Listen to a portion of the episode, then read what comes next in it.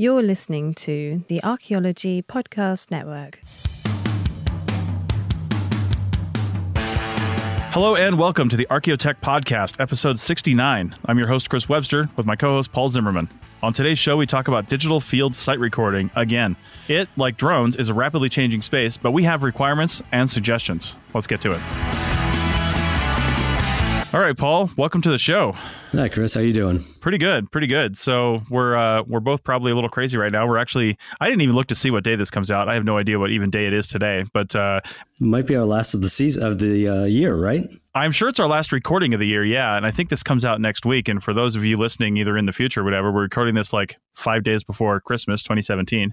So you know everybody's a little crazy, but. Uh, I figured since you know it's pretty much Christmas for everybody that celebrates that, and you know presents or gift giving and things like that, that we would try to um, we would try to gift the archaeological uh, arch- archaeotech audience one more time talking about field site recording forms. I don't know how long, how many times this has been mentioned on the Archaeotech podcast, but if we were keeping track of these things, not enough. However many times it hasn't been enough yet. well, I mean, the simple fact that there isn't something you can point to. Like when I say, Are you going to record submeter coordinates? And you say yes. And I say, What are you going to use? You're probably going to say a Trimble, right? You're probably going to say Trimble mm-hmm. as the brand name. Even though other things do it, you're going to say Trimble. It's our go to device for doing that. But if I were to say, What are you going to use to record your site with, your field site forms and your field site data with that's not GPS related? What are you going to use to record that? You asked 100 people and you're going to get 100 different answers. Well, no you're going to probably get 10 different answers, but 90 of them will be paper. so, and nine of the 10 will yeah. be mm, problematic in the extreme, I think. yes, yes, and I think I want to get um, just you know this. We, we've got some some ideas and some things we want to talk about on this show, but just because you said that, I think I want to get some of the really problematic things out of the way right away because I ran a poll and I really should have pulled those results up um, had I thought about this. But I ran a poll on the Archeo Field Text group on Facebook uh, about a month ago, I guess, and I said, "What are you currently using in the field for digital field site recording? Not what have you used in the past, like what are you using today? If you were to go do a project right now, what are you using?" And the number one answer of probably about 30 answers, I think, uh, was fillable PDFs. Really? And we've talked, yeah, we've talked about fillable PDFs before. Now, two things I got to say about that. One, I totally applaud people that even first figure out how to make a fillable PDF, mm-hmm. and second, said they they thought far enough ahead and said, you know what, I need to be recording digitally, and this is the only thing I can think of to do right now. It's I feel like the tech industry has failed them in not giving a better solution but i applaud them for at least not using paper and thinking this is the this is a good solution. It's still a paper paradigm. It is it is. Um, it, it cuts out a step of well, it cuts out the. It's still if you're looking at just efficiency and you're not looking at data, because um, those are kind of two sides of the coin that we need mm-hmm. to look mm-hmm. at here. We need to look at efficiency and we need to look at data. You know, what are we going to do with these things? If all you're concerned with is efficiency and reducing your time that it takes you to finish this project, and thereby increasing your profit margin, because if we're talking about CRM, then that's what we're talking about. Um, then a fillable PDF is actually not a terrible solution because it almost completely eliminates the office work of typing up a site form into a Word document. If you're typing up that site form into a fillable PDF and that's 95% done when you leave the field, I say 95% because there's always error checking and things like that once you get back in the office. But there might be a few minutes per site record, but there's not a few hours per site record typing it up if you're using a fillable PDF. Now that's assuming your PDF is robust enough that, you know, if you have 25 pages of text, it can handle that. They're usually not, which is one of the big problems with fillable PDFs, but um, if you've just got some, you know, blanks to fill in, maybe you're just using fillable PDFs for your like inventories or something like that, and it's just check marks or you know counting up something or uh, something like that. But if you're doing variable types of descriptions, fillable PDFs are going to be an issue. Um, so that's that's the issue there with efficiency. It might save you some time. It will save you some time if you've got an average site that doesn't take a lot of variability and you can fill it all out in the field and you're just error checking in the office. But then the other side of that coin is data and that's how we're going to frame this conversation today. Yeah what do you mean by data? Well what i mean by data is the the things you type into a fillable pdf are not actually data in most cases. You can't do anything with it. You might as well be writing it on a sheet of paper, but you can't take the you can't take the data in a fillable PDF, extract that into like a table, put it into a GIS or put it into a spreadsheet or a database, and then do things with it. You know, you can't um, you can't analyze that data in any way. A fillable PDF is basically no better than paper when it comes to its data potential, um, because yeah. Yeah. Uh, sorry. I, am going to throw out then a, uh, a distinction then between uh, the, the, the text that you enter into a fillable PDF is basically text. And we have to distinguish mm-hmm. between text, even if it's entered digitally, and data, even if it's textual data. Does that make sense? Right. That does make sense. Yeah. So when I think data, I guess I think converting I, I, guess if I'm saying this right, and correct me if I'm wrong, I think I'm I think I'm meaning an easy conversion of the text that you're entering in the field, no matter how you're doing it, and converting that into data because you can collect pa- uh, paper information in the field. Obviously, people have done it for uh, decades. You collect information on paper, you translate that to a spreadsheet or something. Now you've now you've created what I call data because data is something mm. that you can do something with. You can store that, you can sort it, you can create tables, you can create pie charts, you can create all the fun graphics. You can do stuff with it. But until you get it into a format where you can do something with it, it becomes, you know, uh, it's it's it's not very useful. So I don't I don't really consider it it, I guess it's still data in a strict, strict technical sense of the word, but it's not usable data. well, what you're missing is um, is what I a term I use all the time here, pretty much daily at my work is uh, structured data, and it's the structure that becomes the important part. I mean, you might have a beautiful description of an object. Uh, mm-hmm. But if that description isn't structured in a particular way, it's just a string of letters and words that a human has to go and pull apart in order to do anything with. But if it's, if it's structured in a proper way so that you can, you know, if it's those cells in that spreadsheet, uh, each cell means something. It's that ancillary meaning, that extra meaning about where it is, how it's positioned in relation to other, uh, what column it is. You know, is that the width mm-hmm. column or the height column? You know, something very simple that you can right. understand. That means something right? So the mm-hmm. structure, mm-hmm. uh, I think, is where it really changes between just text and data, and that's the part that I think that we have to really focus on. Yeah, and that that's an excellent distinction to make, um, and that's where fillable PDFs fail because when you enter information into the fillable PDF, sure, there's structure to where that is, but the only thing that can read that is a PDF reader. Right. you can't get it out once you do once you get once you get it to a uh, you know to the computer off your tablet or whatever you're doing it's still just a fillable PDF. There's no way to extract the individual things from those fields and have those field type tags or whatever attached to those pieces of information. Then it would become data if you could actually do mm-hmm. that. Maybe something like that does exist at a high end form, but I'm willing to bet most people using fillable PDFs are not considering that or doing that. Yeah, probably not. They're probably generally just yeah. flat fields, kind of not unlike typing in, you know, your name in on the line in place of the line on, on a uh, Word document. Now we've all received Word documents mm-hmm. you have to fill out for different like permission slips if you're if you're a parent, excuse me, or for for different medical forms, who knows what, um, that then you're supposed right. to go print out, but you you fill out in the right slot, and so there's a little bit of structure to it in terms of the formatting but you, you can't pull that out in a meaningful sense. Now, PDF, uh, the fillable PDFs, at least when they started out, there was an intent to have a back end to it, you know, a web deliverable back end. So, you know, field A would be first name and that would go to some mm-hmm. database someplace that filled out the first name and field b would be last name and that would go to that same database in the last name mm. field um, I don't see people doing that. I certainly wouldn't be doing that if um, if I had a PDF, if I had a, a site form that I had to convert to a digital format, and the easiest way right. to do that was to to scan that PDF and then make fields on top of the uh, the right areas to fill out um, I'm probably not going to go through all the effort to set up a server that links into that, so that you know, in a database at the back end of the server, so that you can fill out that and then submit the form electronically to the back end. I mean, there's certainly easier mm-hmm. solutions to that same set of problems nowadays.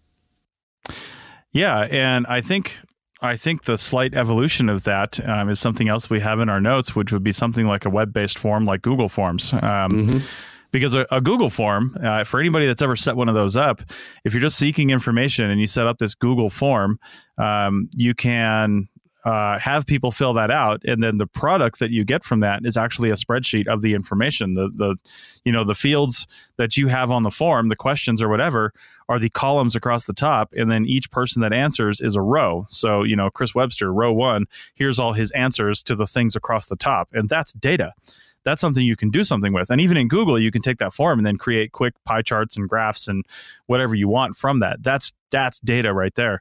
Right but the whole problem with a Google form, um, aside from security, and that you know, unless you're really careful with Google, uh, all someone needs is the link to to really get all that data. Um, in a lot of cases, you have to. Mm-hmm. There's obviously ways to secure that, but they're not ways that people really understand or use a lot of times. So, um, I never put anything really sensitive in a Google form, uh, quite frankly.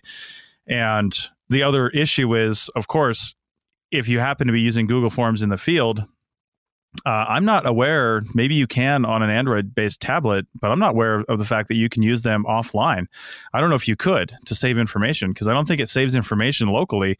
I think it saves it to Google's servers. If you create a form, you answer it, then you create a new form. Like if you're just doing an inventory type of thing, or maybe you do have a full site form on there or something like that. I don't think I don't think you can use them without internet service. So if you're in some place like pretty much all of the West Coast out in the field, the western half of the United States, the Intermountain region, you're not going to have cell service out in the field in a lot of cases. And I'm not sure you can use a Google form on any type of tablet in that case. Do you know about any of that, Paul? No, I don't. I know that that uh, Google Docs yeah. and Google Sheets you definitely can use in an offline on uh, excuse me an offline mode. Uh, uh-huh. The the forms I haven't actually tested that, so I don't know. It would be fantastic yeah. if you could. But you know, another thing with the forms, Google Forms in particular, and I'm sure there are other similar sorts of products out there, is that your form is one form right? Say you've mm-hmm. got a, a, sheet, you know, on your project, you've got one sheet for each artifact that you're finding. Right. You wouldn't have that option. You would have the one sheet. you would have to then yeah, go and yeah. make another whole sheet to fill out object two and another whole sheet to fill out object three. So even if it is right. usable in an offline form, it's not geared toward that. It's geared towards mm-hmm. getting survey data, you know, uh, about an individual, about things that they're doing, that sort of thing. It's not it's not about doing you know twenty object forms because that, those are the 20 mm-hmm. objects that you found on on a particular site. Um, so you know, it's yeah. maybe not the best solution in and of itself, even if it can do uh, uh, offline mode. Uh, but right. that that offline online distinction is another important part that we're looking at here because again, I've mentioned this before, is that we're used to being online all the time at home, at work. Mm-hmm. Uh, and most of the software developers are similarly used to being online most, if not all the time. Uh, but we as archaeologists have to deal with those cases where we're offline and have to be able to deal with intelligently having our forms and our resources and whatever else available offline and then being able to sync it back up to some centralized repository or server. Mm-hmm. So again, Google Forms, I don't know that that fits the bill for that, but uh, right. there definitely is a space there. It's not just archaeologists. I'm sure anybody that does any kind of field work uh, has the same sort of sets of problems. Yeah, I'm sure they do. Um, and and if we're talking about the the two sides of the coin here, usable like raw data for other things and efficiency, um, I feel like Google Forms, if you were to if you were to able to use those in the field and it did work the way we say we want it to work, that it, it kind of ticks both those boxes in a way. It's not very convenient. It's a little clunky, but it does tick both those boxes. The one box, the third one we'll introduce, which is security, um, as Paul mentioned and as I mentioned, it's not it's not like uber secure in the way that you're going to use it. So, um, so that so the next logical question, and I I feel like 14 minutes into this podcast, we should explain what the hell the show is about, um, because what what I'm trying to cover here is is this is really for people who um, well two types of people people who want to record digitally in the field and there isn't an off the shelf solution for you right now.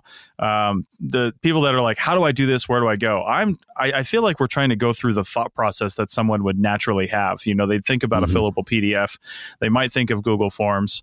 Um, I think the next thing that people would think about because I did see this as an answer on the poll and I've I know people that are actually doing this in the field right now, um, which is, uh, and this is a logical solution too, at least here in Nevada, is to just use a Word document in the field, whether that's on some sort of robust. I know. I know. Um, whether that's on some sort of like field computer uh, or some sort of tablet or something like that that's running Word, I've seen people do that, and that is. I can't fault people for that. That is yeah. a logical solution because what we do typically here in Nevada and I know in California is you you have your printout of the actual site form. It's just a printout of the Word document or PDF that the state issues basically. You write on that and then you go back to the office, you open up that same Word document and you type everything into it. So it would be logical for someone to think, well, if I just brought that Word document in the field, I could avoid the paper step and type right into it. But again, we're going to have the same problems as a fillable PDF, and, except we're going to have more problems. Um, first off, it's not data. You're typing into you're typing your words next to other words that are the same words on the page. It's just words on a page. You can't do anything with it once you get it in there. Maybe you're not concerned with that. Okay. Um, it is relatively secure if it's just a Word document locked on your tablet. Um, you know, if as long as you keep all that in house. So there's that. Yeah, it's not shared across the web. Right, exactly. Um, so if you upload that at the end of the day or something to your servers, then you're probably okay.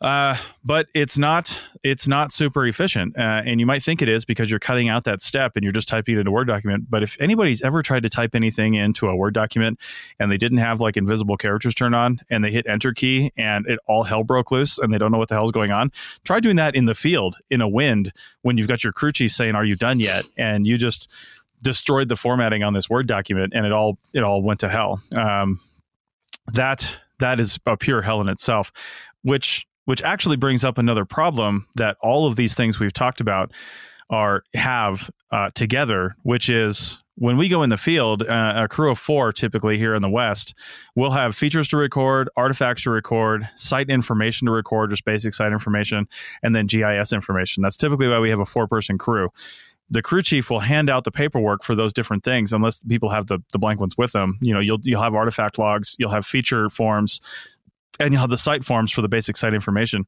And each person does their part. And then in the office all that gets synthesized into a single site record document. Well, the biggest problem with using something like a Word document as your site form and things like that is now you're taking the three or four different Word documents or pieces of documents, and then you're trying to put all those together if people all have their own tablets and they're working on individual pieces. Same thing with a PDF, same thing with a Google form.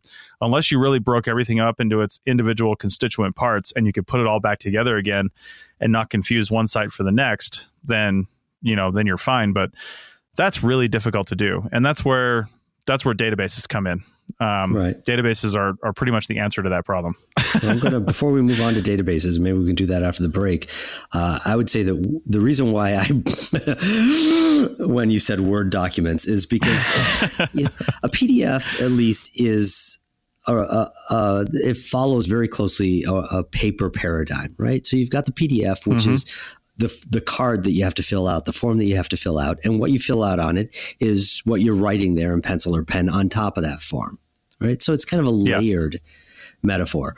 Uh, Word document, you're actually it, it, looks like it's paper, right? You're going to print this out at yeah. the end, presumably, uh, but you're actually inserting the text into it, right? So it's so easy to then to screw up the formatting uh, which is the real advantage, more so than anything else, of having paper, is that you can really strictly control the format of the display and the uh, of the information that's on it. Uh, and as soon mm-hmm. as you mm-hmm. go to a Word document, you kind of have the illusion of that, and that illusion can be burst. You know, just by the slightest, you know, you accidentally hit tab, you accidentally hit return. You know, there's some your your field that you have to fill in. You've got a little more data that can fit into that that line that they gave you, and it pushes the next line down and everything goes to hell. Um, mm-hmm. So it, it's for me, it's the worst of all worlds. Um, every year we get a uh, we get a document over here from our lower school where they have all the teachers in the classrooms and the new teachers and everybody's indicated it's all a word document everybody's indicated you know by a little asterisk or a little plus or a little something next to their name to indicate that they're they're new or they've changed what room they're teaching in. and it's yeah. just a horrible document. And I, I don't even have Word on my on my main computer because I I, I hate that Yeah, program. yeah. Um, I know. and so I open it up in LibreOffice, and then the formatting screws up. And so they they've spent a lot of time to make sure that it shows up just on one page. And I open it up, and it goes to the second page. Hmm And I cringe every year when I get this. I'm just like, you know, why just why don't you just send me an Excel file? If you really want to use Microsoft products, that's fine. Send me an Excel file with everybody's name, the room that they're in, and, and another field that says new person or changed room. You know, and, and I'll have it as data. Uh, but uh, but yeah, that that that use of Word documents for collecting data is just is the worst possible way of going about it i think. So if any of our listeners are thinking about doing it please save yourself the problem. Print that word document as a pdf and turn that into a fillable pdf as the very minimum because at least you're doing everybody else a service including yourself when it comes time to assemble those to put into a report. I mean, it's it's not very user friendly, but at the very least, type into an Excel document. Oh, you know, just so create the data. Yeah. um, uh, but that, but people don't do that because it's not pretty. You know, well, it's not that it's not pretty, but it's not. It really isn't user friendly if you're trying to find a certain column and entry and where do I type this in, and it's just a pain in the ass. We we're visual people, right? We like to see Yeah. things laid out in a visual way. So Well, Um, a big part of that, I think, um, and you know, I've definitely was talking about this here, uh, and we'll get to this after the break, as you said, uh, database driven programs. Um, Mhm. And I think that we, as archaeologists, and anybody that does any kind of data collection, has to think about the difference between data in and data out. And Right. that Word document, that PDF, those can be great for data out. They're terrible for data in, and we have to make that that sort of distinction. And, uh, and if you Mhm. think about that early enough in your project, in your in your uh, in the design of your research, uh, you'll avoid a lot of headaches down the road. Indeed. Yeah. All right. Well, let's take our break uh, and then we'll come back and talk about databases. Um, on this break, you will hear about the members program. We've had a couple new members in the last week or so from this recording. Uh, thanks for that. I know all the support helps. Uh, so check it out, arcpodnet.com forward slash members. We're adding new content to the member site. Um, you would have heard this podcast probably about a week early if I if I'm on my stuff and I and I get it done on time. Um, so the minute I get them edited and error checked, they go up on the members only site and then they release to the public on the date that they normally release. Um, so as soon as I can get them out, you have access to it if that's an important thing to you. Uh, and that's not just this show, that's all the shows. So, all right, well, listen to this ad about our members uh, only site. And it's, uh, I think it's about a minute long. So you have time to go over to the website and uh, sign up while you're listening to it. So that's great. Um, thanks for that. And uh, we'll be back in just a second. All right. This network is supported by our listeners. You can become a supporting member by going to arcpodnet.com slash members and signing up. As a supporting member, you have access to high-quality downloads of each show and a discount at our future online store and access to show hosts on a members-only Slack team. For professional members, we'll have training shows and other special content offered throughout the year. Once again, go to arcpodnet.com slash members to support the network and get some great extras and swag in the process. That's arcpodnet.com slash members. Okay, welcome back to episode 69, and we are talking about digital field site recording. And uh, this episode is for all those people that want to do this but don't really know what they're looking for. I'm trying to go through this order of progression from the things you might think of to the things you probably should be looking at. And also, this is really handy for anybody out there that has app development uh, chops and and can maybe produce something like this. Because as we'll find out near the end of this segment, there aren't a whole lot of options out there. Um, and as we said at the beginning of the last segment, if you were to ask a bunch of people, there isn't a standard answer for for the answer to this question. I don't think that one company needs to monopolize the the industry, but there that isn't even an option right now. Nobody's even remotely, you know, carving out a tiny little niche of the industry right now. So, but we'll get into that later. Um, when we ended the last segment, we were getting into really the culmination of all these different technologies and what you really should be looking at, which is a database application. And databases uh, I'll admit, for even myself, you know, back when I was like in grad school, I didn't have a lot of experience with databases, and I met a guy who was at the grad school at the University of Georgia, and he was like a database architect, and he was showing us this background back end of a database, like the relational tables and all that stuff, and mm-hmm. I, my mind was just blown. Like I'd never seen anything like that before. I had no idea what I was even looking at, all the lines connecting everything, and it was a total mess. Um, but he understood it. And I know way more about databases now than I did back then. I think I'd still probably struggle with putting together a nice, efficient one. Um, but I think I would I don't think I'd do too bad, quite frankly, but you really got to pay attention to the, how the thing is built because it'll run slowly or crash when you're trying to access data from the database. So, anyway, that's neither here nor there. Um, basically, what we're talking about here, though, is using something with uh, with relational tables, and really that just means that tables relate to each other. I mean, really to break that down, and and having that as your underlying architecture. And the, the biggest reason for that is flexibility. Um, you want to be able to display different things on your screen. And the way to do that is to be able to call them up from tables that are stored within your database. And then not only that, but as you record new data, those are stored in tables that the database creates, right? The database creates these tables that you store your new data in or the data that you're recording. And then the interface that you're using, the user interface, the UI or GUI, some people call it the graphical user interface, is the ex- is the visual pleasing expression of the database basically right. that's the layer on top that allows you to not have to look at all the tables and lines to to make to make it simple so let me let me try to uh, give you a uh, uh, well, not exactly a real world example, but one that anybody can can understand, is that if you have a, a well constructed database, and we're talking about relational data- databases here, I'm not talking about NoSQL databases, which I'm still trying to get my brain around. Um, say you have a table that has quadrants, you know, your excavation quads, mm-hmm. and you've got another table that has artifacts. And the quadrants table has, at a minimum, the dimensions, you know, the the, the boundaries of the uh, the quadrant that you're excavating, and the artifacts have their own locations, right? They're, they're, they're 3D mm-hmm. locations in space.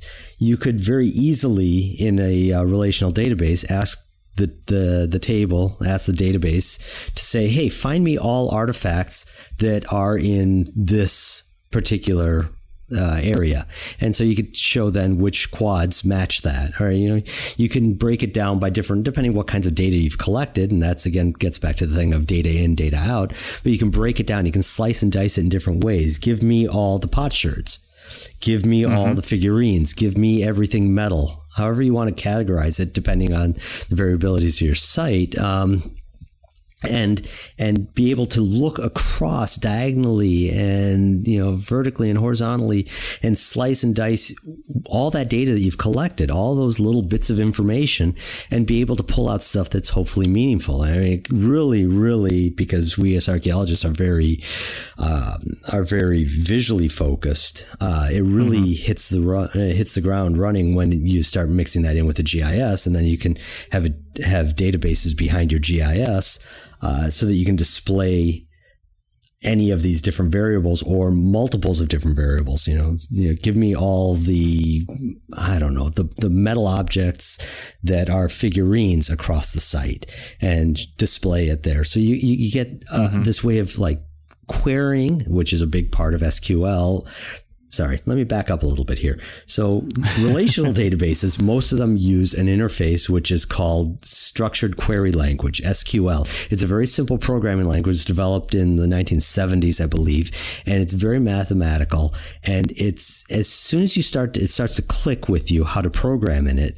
Uh, you can use it with different kinds of database backends, and then you can, you, you know, you can transfer it. The, the difference between you know Postgres and Oracle and MySQL uh, are really just different differences of dialect. So, you know, you learn one, mm-hmm. you can kind of tweak it a little bit and, and rewrite the query for something else. But you, you learn ways of then interrogating your data and cross-cutting and asking all these strange little questions and then one question leads to another and you can slice it a different way and slice it a different way but you're only ever able to do that if you first entered your data into that database in a nice, structured, sensible way. And so that's where I get really, you know, that's why I'm so adamant about not using that Word document, uh, but would much rather have a nice front end uh, be it a web browser mm-hmm. interface, be it uh, Tapforms, be it Codify, be it Wild Notes, be it anything else, FileMaker, uh, that structures your data as it goes in. So that way you can pull it out uh, in really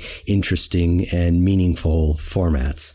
And that is the key, you know, be able to enter it in an easy way and be able to extract the information in an easy way and then to store it so that other people can do it. You Absolutely. know that's that's the nice thing about a database. Yeah is you know as scientists you're always trying to uh, create something that is reproducible. That's the hallmark of good science right? Somebody somebody should be able to look at your data and your raw data and produce similar results. Well you know, one of the best ways to be able to do that is to store raw data. If I go to look up a, a site at the BLM right now and I go back and I find the original CD that's buried in with the report in this BLM file cabinet, I'm more than likely not going to see any true data on that CD. What I'm going to see is a PDF of the uh, of the report. I'm going to see PDFs of all the site records, and I'm going to see the photographs, and I'm going to see the GIS information, the GIS files, but it's basically just the shape files that represent the site, you know, the points, lines, mm-hmm. and polylines, but not real data. So, um,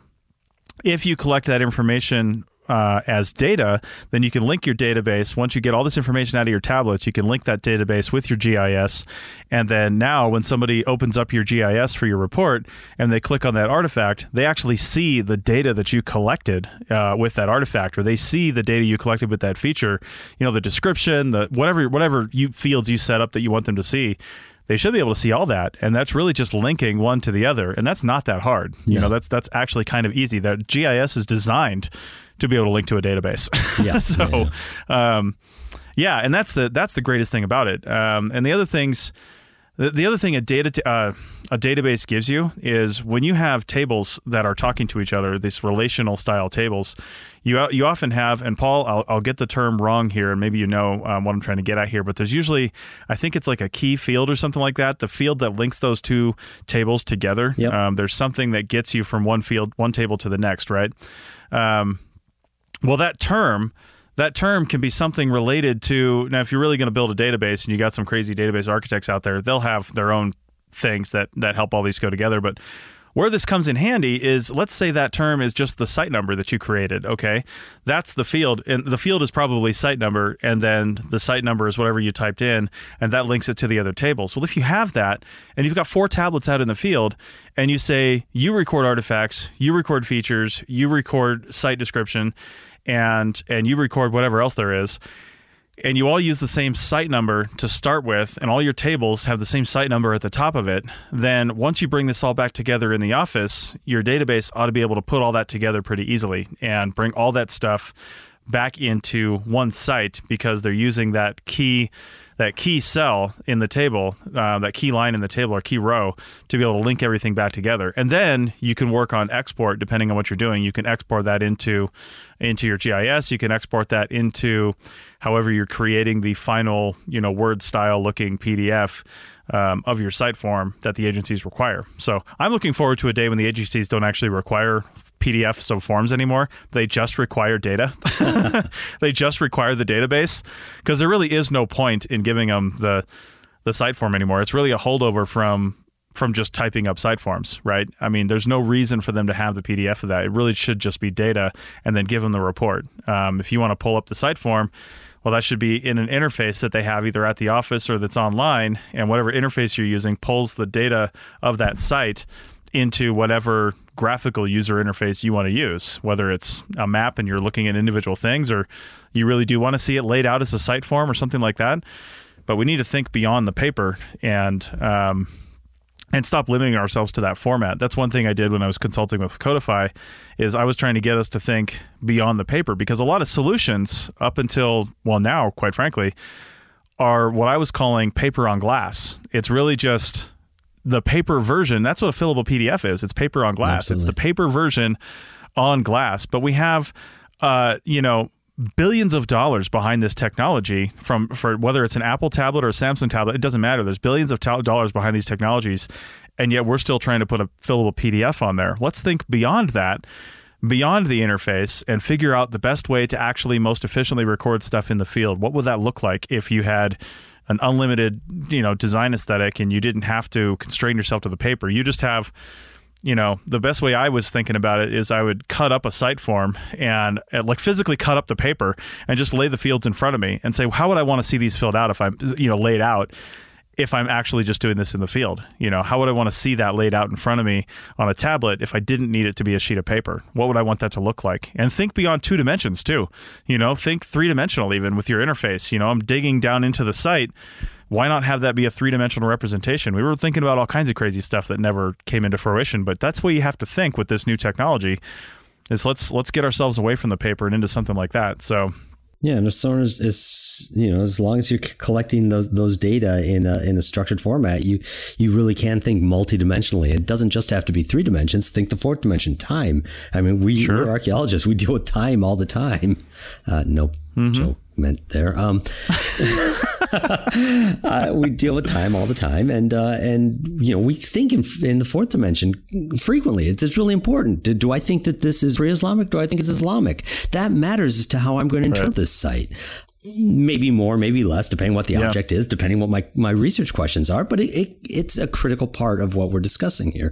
Um, I'm going to add before we mm-hmm. uh, before we talk about some of the, the, the possibilities that we can open up is that uh, that when we're dealing with database pro database based programs, we also get two really big features that are critically important to our later research. Um, that you don't get through something like a fillable PDF, and you definitely don't get through a Word document, and absolutely don't get on paper. And this is a huge advantage is you get data integrity and you can also get standardization. And what I mean by that, data integrity, we've all been familiar with, you know, you fill out a form on the web and it asks for an email address and you can't hit go until you've put a, an actual, you know, paul at lugal.com and you've got that at. I didn't accidentally, you know, hit the exclamation mark there. Um, Mm-hmm. Uh, it won't let you go. That's data integrity. It makes sure that, that what you're putting into it, it asks for a, a, dimension. You know, what's the, what's, what are the linear dimensions of an object? And you put in 23A and it says, no, that's not actually a linear dimension. It's like, oh yeah, 23 because it's 23 centimeters. You know, something like that. You, know, right. you can check for that sort of stuff when you're dealing with data as data um, and then standardization, and that gets partially to what you were talking about with the um, with the, the the key fields in the databases. So you know, basically, what you can do is you'll have table A and table B, and let's say that um, instead of having to write down the site name, you know, we're working in mm-hmm. a part of the world where we've got sites, let's say, uh, I mean, site named sites. Uh, instead of having to write down the site name and potentially having somebody misspell it, you just pick it off a list and it's site 4 mm-hmm. right? Uh, but they don't have to know that it's site four. That's in the back end. The computers can take care of knowing that it's site four, knowing that it's site you know three thousand and four. It doesn't matter. Um, the, the site right. it gives you the name that you can read and you can pick the right one off the list and so that that's the standardization part you know so you and i both uh, both go out in the field and we both fill out our paper forms and you're a good speller and i'm a bad speller and you spell the name right and i spell it wrong and somebody else takes it we hire some temp to you know type in all our paper forms and they just do a verbatim and now if you want to search for you know the name of the site they'll only get the ones that you spelled because you spelled correctly, that you filled out that you spelled correctly, and they'll get all the ones that I did won't show up because I, I misspelled them consistently. Well, you can standardize that through database collection uh, through collection of data with a database backend by presenting just the right answers to the data collectors, you know, the right possible answers, you know, so nobody's going to do a typo. Mm-hmm. Uh, and that is an enormous benefit going forward. So, uh, so I just wanted to put those two things out, the data integrity and the standardization, and they're linked, you know, they're joined at the hips. Um, but they're really important for the data back out. They, they, they improve the data in so that the data out is also improved. Mm-hmm. That's an excellent point too, because uh, that's one of the things we were working on at Codifi was creating kind of a standard, not a standard site form for the United States. So I don't want people to freak out. They love their site forms and their particular layouts mm-hmm. uh, in different states. However, a standard input method for sites. Um, and the way you do that is with a relational database. So if I tell the database I'm working in Nevada, or I tell the database I'm working in California, the tables that the front end I record with records into are for those particular uh, state systems. So when I export as those site forms, they look like they're supposed to look. Um, but the, the simple fact is, you can have the same uh, type of field on 50 different site forms from 50 different states. It's the same data that you're entering in, but they all call it something different. Mm-hmm. So you know, having that standard entry format um, is a way to go. Now, that's how we were trying to think of Codifi, and I don't know if they're still doing that because I've been with them since May.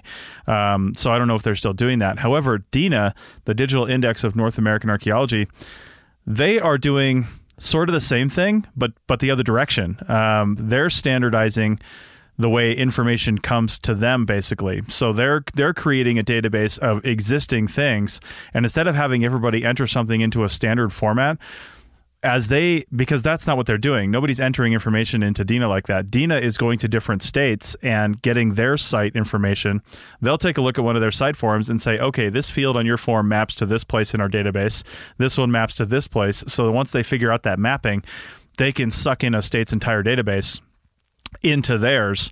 And now it's in their standardized database. And that's again like you said another powerful feature of databases is to be able to have standardization like that, different terms that mean the same thing in the same table. So when somebody queries it, no matter where they're from, they get the same information. And that's what they're trying to do. So with Codifi, it was we were trying to put everything in in a standard way, and with DINAA, they're trying to accept everything in a standard way. if yeah, that makes any no, sense, totally makes sense. And then there's also the other bit is that you know, if especially uh, those of us that work in the old world, I don't know how much applies in the new world, but I'm sure it applies at you know quite a bit as well.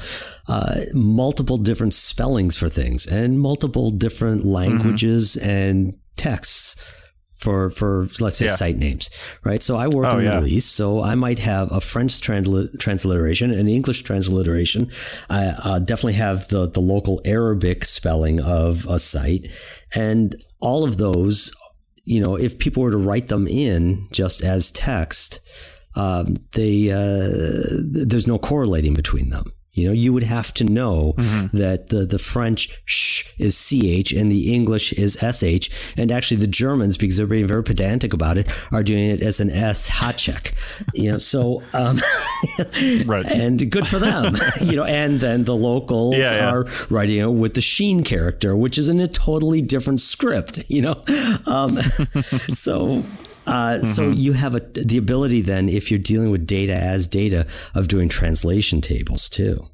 You know, so I could reference yeah. a site by its ID, and we can spit it out the other end in the Arabic or the German or the French or the English spellings, like that, mm-hmm. and it doesn't matter. The, the recipient then can see it in their own best format as well. Um, so you know, right. th- th- there's so many opportunities to here that I don't see any downside at all uh, to any archaeologist ever, you know, I don't see any downside that would prevent any archaeologist from going to a database driven system. Um, the only mm-hmm. one is that, that, you know, it's quicker to convert your existing Word documents to Word documents that you can put on your tablet, or if you go a little bit farther, to turn it into a PDF with fillable fields. But beyond that, you're really, really hampering yourself uh, down the line when it comes to data analysis. And I think we've, uh, as a field, turned the corner now. I think we're, we're far enough along that we mm-hmm. really have to think uh, digital first for all its major advantages. Yeah, absolutely. So, all right. Well, we are going to go a little long on this segment um, because uh, I mean I, I, only need a few minutes for my app of the day, so I think we can yeah, cut into too. that a little bit. Yeah. Okay. So because one of the things I you know we're not going to get to everything we want to talk about here, but one of the things I do want to mention uh, right here near the end is what's what's available for you to use now. Um, so if you've come this far, um, you know what's available now. And I will say there are a number of companies out there that are really trying to do the right thing here. They know that this is a problem. They're trying to solve it, and I applaud them for that. And I wish that there was a solution for them so they didn't have to spend, you know, create a position for app developer. I mean, how many how many companies now have like an app developer on staff? Really, it's not even an app developer. More likely, it's a it's a, a person who has those skills, and now that's what they're doing. Mm-hmm. that used to be the GIS department. I knew people who would study GIS and then they do a little bit in the department, and now they're part of the GIS department, and they're not archaeologists anymore. Um, I've seen that happen organically a number of times, but I think that's happening with app development now. You can learn that on the side, and then you're like, oh, you know, hey, we should be doing this, and I'm going to kind of do this on the side, and then it kind of becomes your job with that company. A lot of big companies are trying to solve their own problems, and they're the ones that are.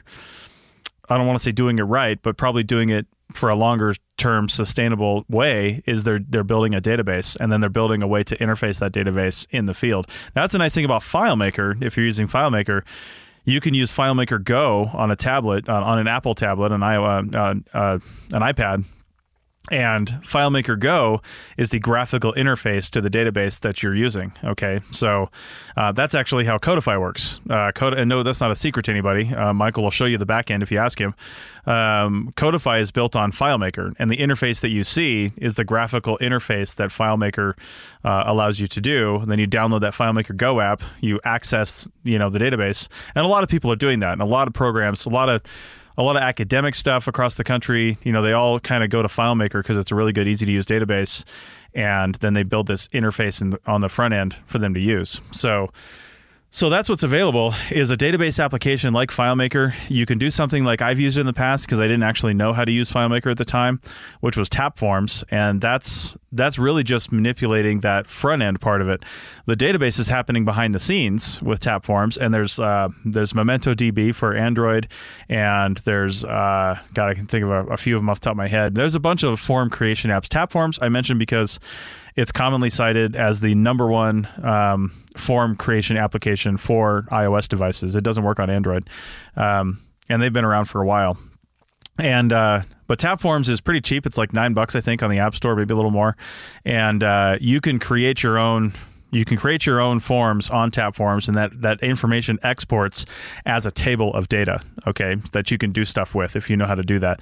That's what i do. I use that table of data to bring that into um, a, a, database if i need to or uh, or just bring it into a word document with this merge form that i created. And then it creates that word document for me which i can error check and then send off as a pdf and i'm done um, mm-hmm. fill all the requirements of course, one of the other ones is Codifi, which we've talked about extensively. We've interviewed Michael Ashley on here uh, about Codifi on the ArchaeoTech podcast a long time ago and uh, talked about it pretty extensively. Codifi, uh, I'll be honest, I don't really know what they're doing right now because they've taken most of their website down and they just want you to call them. I think they're doing like custom solutions for people. Don't quote me on that because there's nothing saying what they're actually doing on their website, so I don't really know. Um, but I know what they were doing, which was basically leading in that direction, where you would talk to them. They do this data audition, which you can apply for on their website at codify.com and they will go over your system and find out what your particular needs are and then take their system and craft it to work with those needs. And you'll pay them uh, you know whatever that costs to, to do that. Um, i don't know what the costs are. I don't know if there's ongoing costs or if it's a one and done. I don't know any of their structures right now because none of that's on their on their website anymore. So um, so that's codifi so I'm going to chime in right here between these two uh, these two kind of modes of FileMaker, Tapforms, and Codifi. FileMaker and Tapforms on the one side, and Codifi on the other side is what I've seen a lot of in academic archaeology, where either you go with a very generic system, for sure, and uh, and you try to craft something out of it that's going to work for your particular project, uh, or you go with something that's that's more directed, you know, that's more closely targeted to the archaeological community. In this case, Codifi, which is you know very much targeted to the archaeological community, um, and have somebody else make relatively minor adjustments to their system in order to work with your project.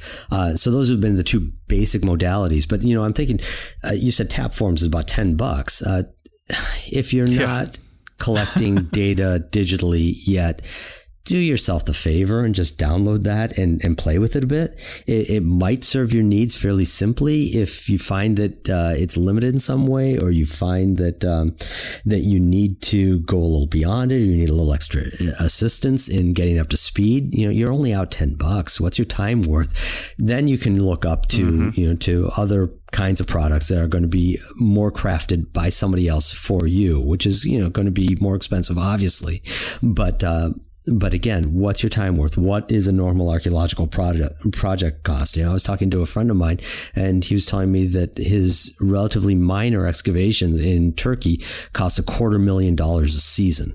oh my God. yeah, so that was yeah. exactly my reaction. My God, um, so that that ten dollars yeah. or the the thousand dollars that it might be to have somebody else, you know, take that $10 product and make it work for you, or I don't know what Codifi's price structure is like, so I can't comment on that. Um, yeah, I don't either. It is still just a fraction of that overall operating budget. But again, if you're collecting the data properly and you're collecting it as data digitally at the start, it's going to make all that analysis and all that publication down the road so much simpler for you. It's going to save you hundreds, thousands of hours years down the road um, you know, maybe not in the CRM field where you're not dealing with things generally over the course of decades, but certainly mm-hmm. if you're doing it on a, a, on an academic project where you're going year after year, year after year, you know, group of undergrads after group of grad students um, to, to the same place, uh, it, it's going to pay off down the way. Uh, you you mm-hmm. owe it to yourself, you owe it to your project, you owe it to other archaeologists and everybody else that's interested in that data, which frankly is why we're doing the work. Uh, to do it right from the get go. So, you know, take a look at that. Right. Yeah, I wasn't really going to mention this, but since you kind of brought it up and threw out some crazy wild numbers, um, I will mention it. I've been kind of, kind of off and on for the last like I guess five or six years. Again, I don't really promote this very much as a service, but I just did one a, a month and a half ago for a company that found me online at DigTech. Uh, what the hell's my website? DigTech-LLC.com uh, I have a thing on there where you can I, I, I build tap forms forms for people. I have a lot of stuff already built that I'll sell you, but if you want some specific stuff, and it's only it's seventy five dollars an hour, and I can do your standard one page form in that hour and create a word merge document for you. So. I'll tell you what, if you want to go digital site recording and you have no other options right now, and maybe you even bought some iPads or you want to buy some iPads, or you can use them on your phone, your, your iOS device, or whatever, uh, 75 bucks for a form like the one I built for this company just about a couple months ago was a shovel testing form. And I already had a shovel testing form, but I customized it a little bit for them. They had some extra fields they wanted in there and sold it to them. It was a straight $75 because it was one hour worth of work. And I'll tell you what, if you've entered if you've ever manually entered shovel testing data, then you know what it's like to shove a pencil in your eye because it's terrible. and, and that's all and there are no forms for shovel testing. I mean, people create forms to collect the data, but there's no like state forms for it. So it really just goes in as a table in your report.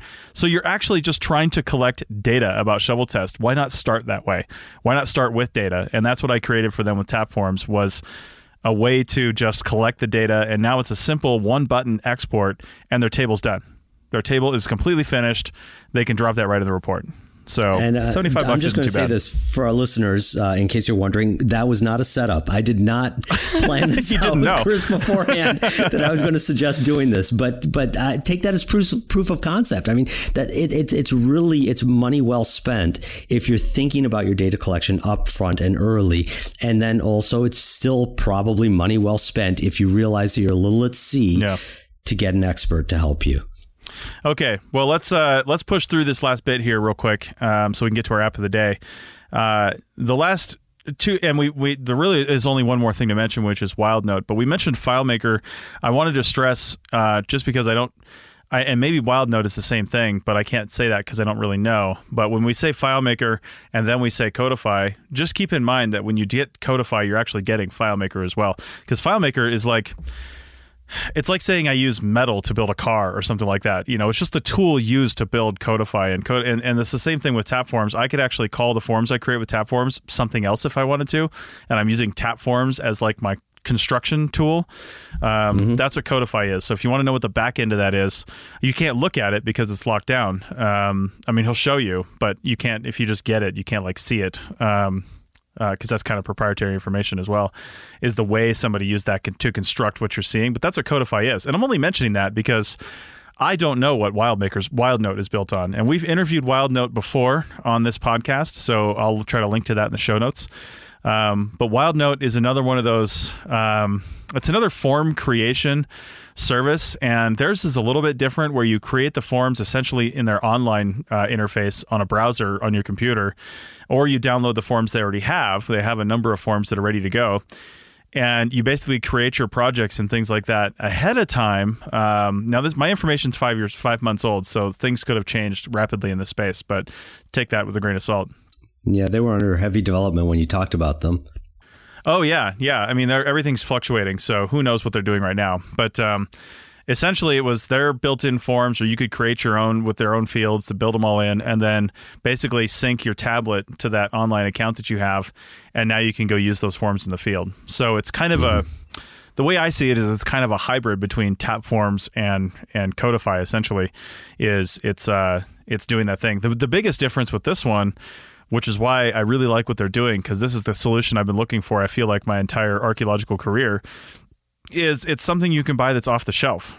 You can just if you already have the tablet, and I I think they might even be into tablet rentals, but I'm not really sure. But if you already have the tablet, you basically just download the app, sign up for their service, pay a monthly fee that's ridiculously cheap right now, and and you're done. You know, you you pay it for it by the month for as long as you need it. If you only need it for this month, then you use it and then you get rid of it. If you don't work over the winter, you don't have to pay for it over the winter. So oh, that's um, nice yeah, and you get all your data out, and you're and you're done. You know, you don't have to worry about it. But even if you were paying for it, like uh, the, I, I want to say it was like twenty five or thirty bucks a month when I looked at it last.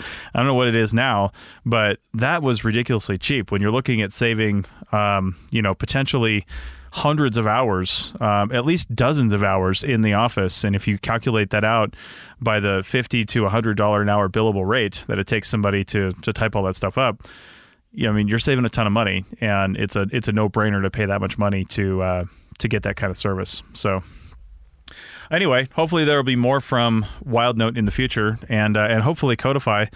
Uh, we can get more information from them in the future as well. I don't know if their website is being is under construction or what they're doing, but I, I look forward to to finding out more about what they're doing um, in the future. So, anyway, I think that's all we have time for. Paul, do you got anything? Any final remarks on databases or anything you want to mention before we close this out?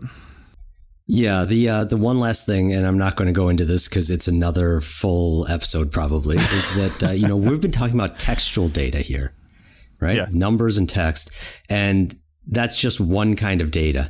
You know, archaeologists, again, we're visual. We've been taking pictures and doing drawings of our data ever since archaeology has been archaeology.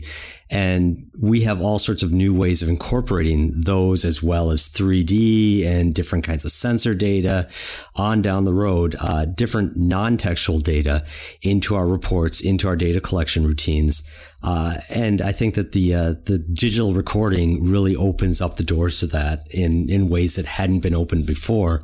Uh, so, you know, I'm just going to leave that hanging out there is that, you know, think big.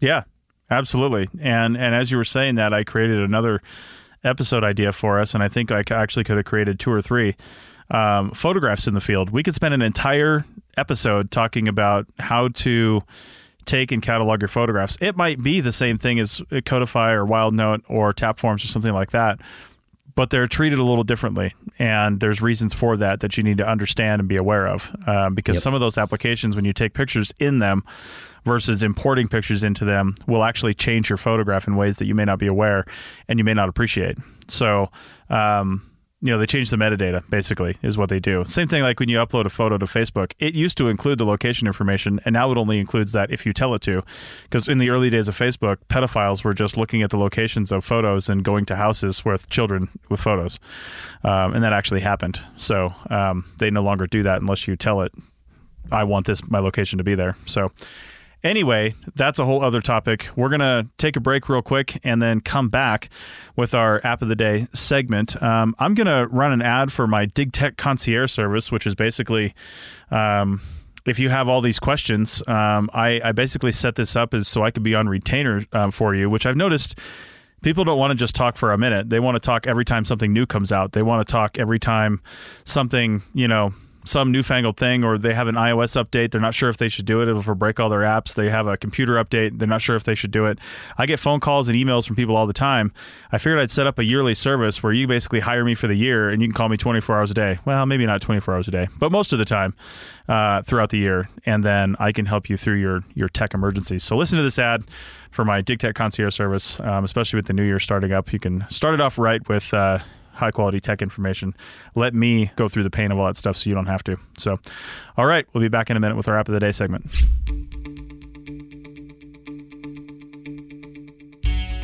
Hey, podcast listeners. Do you find yourself wondering what the latest tablet or smartphone could do for your business? Wonder what GPS to pair with your device? Just trying to figure out how to go digital in the field without breaking the bank and or making a bad investment? Or did you find a technology company to work with but just aren't sure the questions you need to ask during the initial conversation? Well, you're not alone. There are literally thousands of tech combinations out there, and it can be really tough finding the right one for your business and your workflow. My name is Chris Webster, and I've been working in CRM since 2005, and I've been a tech enthusiast my entire life. I spend my time trying to figure out how to make archaeology more efficient both technologically and financially. No one is going to give you a big pile of money to do whatever you want with, so you have to make the most of what you have. The right gear can mean the difference between zero margins on that next project and an employee benefits package. That's where DigTech Concierge comes in. Let us be your technology guru. Whether you have just a few questions or want us on retainer 24 hours a day, 365 days a year, we're here to help. With years of experience, tens of thousands of acres of survey done completely digitally, and many, many people trained, DigTech is your tech BFF just waiting to guide you through this process now and through the inevitable changes to come. Should you hold on to those tablets or upgrade? What about the new operating system? Will it crash your apps or can you go ahead and do it? We know the answers and can guide you to a profitable year go to www.digtech-llc.com slash tech-concierge to book a consultation or book us for the year. The yearly retainer includes unlimited calls and support and company training on software and gear. That's digtech-llc.com slash tech-concierge. And concierge is C-O-N-C-I-E-R-G-E. To get going and go digital today. Call us before you make any decisions. We've been there before. All right, welcome back to episode 69 of the ArchaeoTech Podcast, and this is our App of the Day segment. Paul, what do you have for us today? Okay, so I've got one that I just downloaded last week. Um, I was looking around to see if there's something that was interesting to me, and this one actually um, I could see having some archaeological use. It's called See Level Visual Clinometer. Sea level, there it's a pun. S E E level, mm-hmm. uh, all one word. Uh, it's made by AppMaker, which is a uh, one man Sweden uh, one man shop from Sweden. It's ninety nine cents. It's iOS only. Uh, and basically, what it is is it's a uh, it's a, a, handheld sight level. Nice. So, um, you know, I, I, in the field, I've actually used real sight levels, you know, physical with a spirit level inside and some mirrors and uh, and a you know low level telescope. Um, I used them in Yemen when I was doing my dissertation research to try to get a sense. The uh, where we were doing research, where I was doing my my survey, is a um, it's basically a canyon, and most of the sites are down on the bottom of the canyon, but uh, but there's some that are up on a ledge partway up, and so you know I'd go up and I would use it to see if the ledge across the way was at the same height, or you know, and I could also I'd take a protractor, I mean literally a little plastic protractor, and take that sight level and measure you know uh, an angle from the when I was standing up on top of a site on that ledge down to the ground to get uh, an estimate of the height. You know, I'd do a little bit of trig, pull out a pocket calculator because that's what we had at the time. We didn't have the cell phones, uh, and do a little bit of trig quickly to, to find out what um, what the elevation was of the site above the uh, the the canyon floor. Uh, so anyhow, so this is interesting to me in that it basically does the same stuff without having to pull out your calculator. Um, I'm opening up the app right now. It's got a couple different modes. It can you can use it to tell for example, the angle, obviously, of um, you know the, the, the the inclination or declination from horizontal of you know whatever it is that you're measuring, which is how exactly mm-hmm. I use the, uh, the, the sight level when I was in the field. Um, but you can also use it, you know, so you open it up and there are, you know, clinometer, level, distance meter, and height meter. So basically, it's offering to help you do that little bit of mathematics that you would do on the, uh, that I used to do on the um, handheld calculator. Uh, clinometer will just give me the angle. Um, level will give me something that's level. That's a um, basically it's like a, a bullseye spirit level. You know, you can level, mm-hmm. lay it on the surface and it'll tell you if something's level or not. You know, that's not particularly useful to me, uh, not in an archaeological sense. Distance meter. So if I have something off in the distance that's a known height, I hmm. can measure it here in the app, you know, and it uses the camera, and so I can measure across, and I can, you know, and put in, you know, freeze it and put in the uh, the height of the object. You know, say I know my my buddy is six foot tall and he's standing across there, and I could and I can use that then to get the distance between me and him. So that that's potentially useful. Um, yeah. And height meter does the opposite. Say I know the distance, I can use it to get the height of something. And so that would have been very much like I was using uh, the, the in the field too. You know, if I want to know high, high, how high that little fortress was up on the scree slope of the uh, of the canyon walls, um, I can guesstimate it, or I can maybe guesstimate it with a little more accuracy using a tool like this. So um, it's not the most intuitive interface. Uh, it has a guide, um, a, a um, well, that's what it's called here in the uh, on the menu, a guide explain how to use it, but. Mm-hmm it's not a whole lot of help. um, so it's it's really one of those things I think that you have to uh, to play with a bit just to see how you use it. It's not a very deep app. It doesn't try to do a whole million different things. It does again, you know, the clinometer, which is just basically measuring the angle between horizontal and whatever up or down. Uh, the level, which is just you know spirit level, like any of the millions of other spirit levels you've seen on uh, on iOS devices.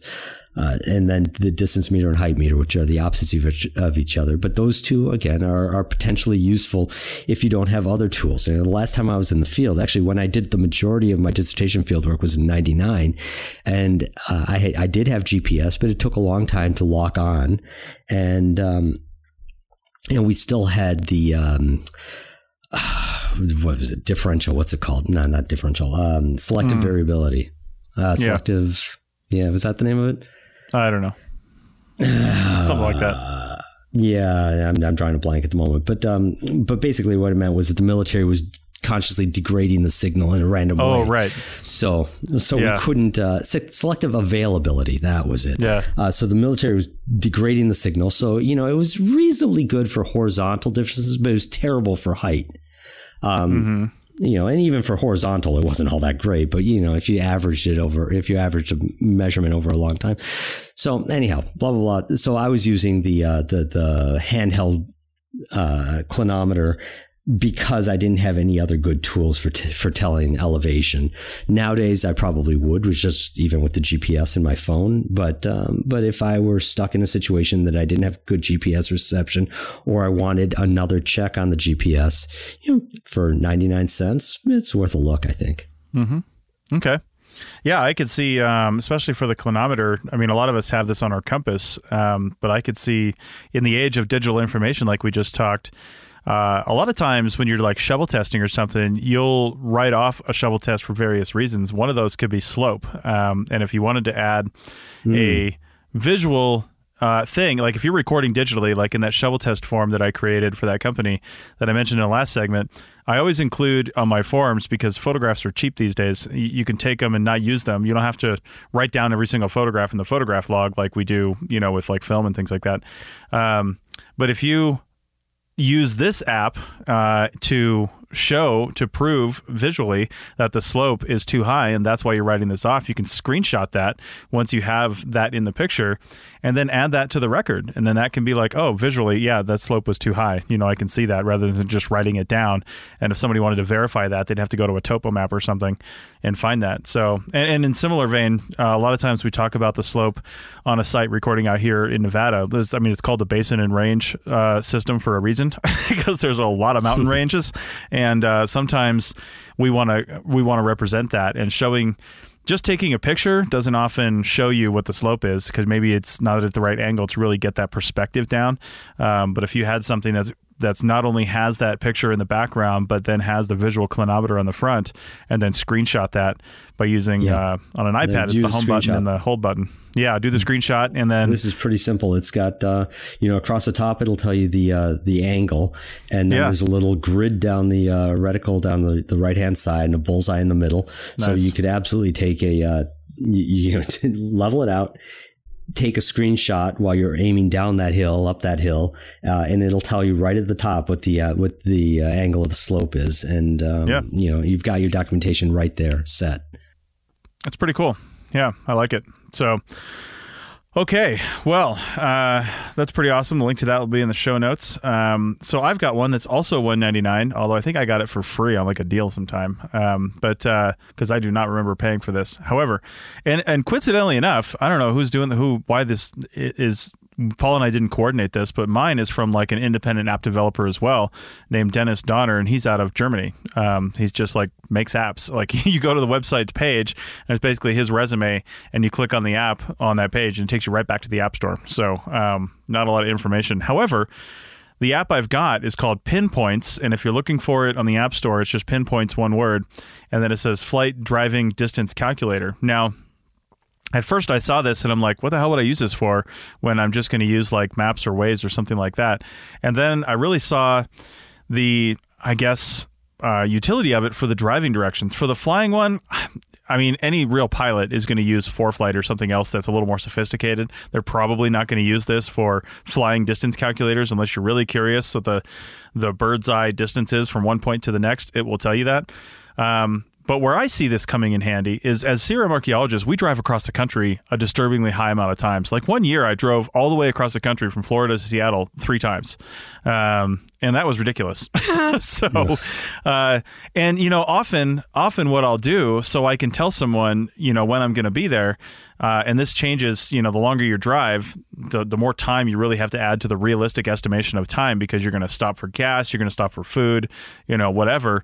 Um, but I'll tell somebody if I'm driving a long distance, you know, well, it says I'll be there at this time. Um, now, if it's going to be a multi day trip, I might actually want to know the individual steps in between. So with pinpoints, you can enter in an entire route. And the really neat kind of thing that I notice that this does that not anything else does, like if I enter in a whole route in, say, Waze, and I tell Waze or Apple Maps or Google Maps that I'm going from here to New York City, and it's going to give me that distance. And then tomorrow, when I wake up, I punch in, okay, now I'm going to be from this new here to New York City. And then the next day, I'm going to do it again. And I have to do the route over again every single time. But if I know where I'm going to stay for the night, and let's say I've got you know my my my route set up and I know where I'm going to stay, I can enter in all these major end of the day points and it will tell me the distance in time well, it'll tell me the distance and it'll show me the route for each one of those legs of the trip, and I can save that entire route as the whole thing. But the other really cool thing is, each one of those legs, it says open in maps. So if I just go to that route and I know I'm on day two uh, because I know where the heck I'm at, I can just go to day two, click open in maps, and then it opens right up in Apple Maps the route that I'm going to drive for the day. I don't have to program in the whole thing. I just have today's route programmed in and it's done automatically. And I think that's pretty slick. I haven't seen another mapping program that does that as efficiently. Now I know with Google Maps, uh, you can set up a route and that's that has multiple points. But if you get out of that and you don't save it or you can't save it, then it's gone. With this, it's saved in a completely different application. And then when you're ready to use the map, you just click on that segment and say, okay, I'm ready to drive this segment or walk this segment, and it opens in Apple Maps, and your route is still saved in uh, in pinpoints with the total distance and all that stuff, plus the individual route distances. So. Um, I thought that was pretty neat. Otherwise, it's a pretty basic app, and that's the only utility I can see using it for is doing multi-point routes that are probably multi-day, so you don't have to program it in every day, and you can visually see every single day what you have to do. Like today's going to be a 700 mile day or something like that, you know, and you can just know that and go right to the map without programming it in, and it's uh, it can might save you some stress on what's usually a stressful trip anyway. So that's that's why I said it was pretty quick. It's pretty basic. Um, I'm not sure it's worth 199 if you drive a lot and you have multiple stops all the time. Um, then this might be something that's good information for you, especially CRM archaeologists, like I said, that are constantly traveling from one job to the next. Might take several days to get there. This could be a good indication of what you have to do every day for driving. So, I've got Yeah. a uh, I've got a question for you then about this. Uh, Sure. uh, really more closely tied to archaeology. Would this be useful in any way if you're walking transects? Uh, maybe, but I don't know if it's because you can zoom in on the map and drop a pin um, rather than punch in an address. So uh, it could it could be useful in showing you, like, if you didn't have the GIS up for some reason or whatever, but you knew where the boundaries were of your survey area. Uh, maybe if you're just curious on your own, I couldn't see the company or crew chief really using this because somebody's going to have, you know, like a Trimble or something out there, and they're going to know the exact numbers. But, but if you just wanted to know for your own edification, like, okay, I'm going to start here, and I think we're going to walk up to there, and then back down to here, and then you can set in those waypoints. Uh, yeah, in a planning sense, not necessarily in a recording sense. No, no, no, for sure. Um, but it would sell you for your own peace of mind. Oh crap, we're going to walk like nine miles today, and you know we're probably going to walk this much before lunch, and this is probably where we'll stop. You know, if you mm-hmm. have those individual segments listed out, that'd be pretty cool, actually. So that's a good idea. Um, yeah, so that's it for that. Um, that's all I have for that one. Uh, if you've got any app suggestions or things that you use, please let us know. Chris at archaeologypodcastnetwork.com, uh, or you can tweet at archpodnet, or I'm at archaeowebby. And Paul, you are at. I'm at, uh, let's see, my Twitter handle is at Lugal, L U G A L, and my mm-hmm. email is paul at lugal.com.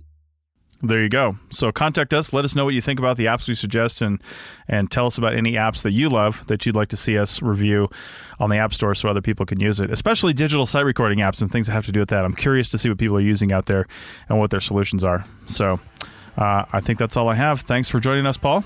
Uh, thanks, Chris. And uh, we'll see you guys next time. See you. Bye.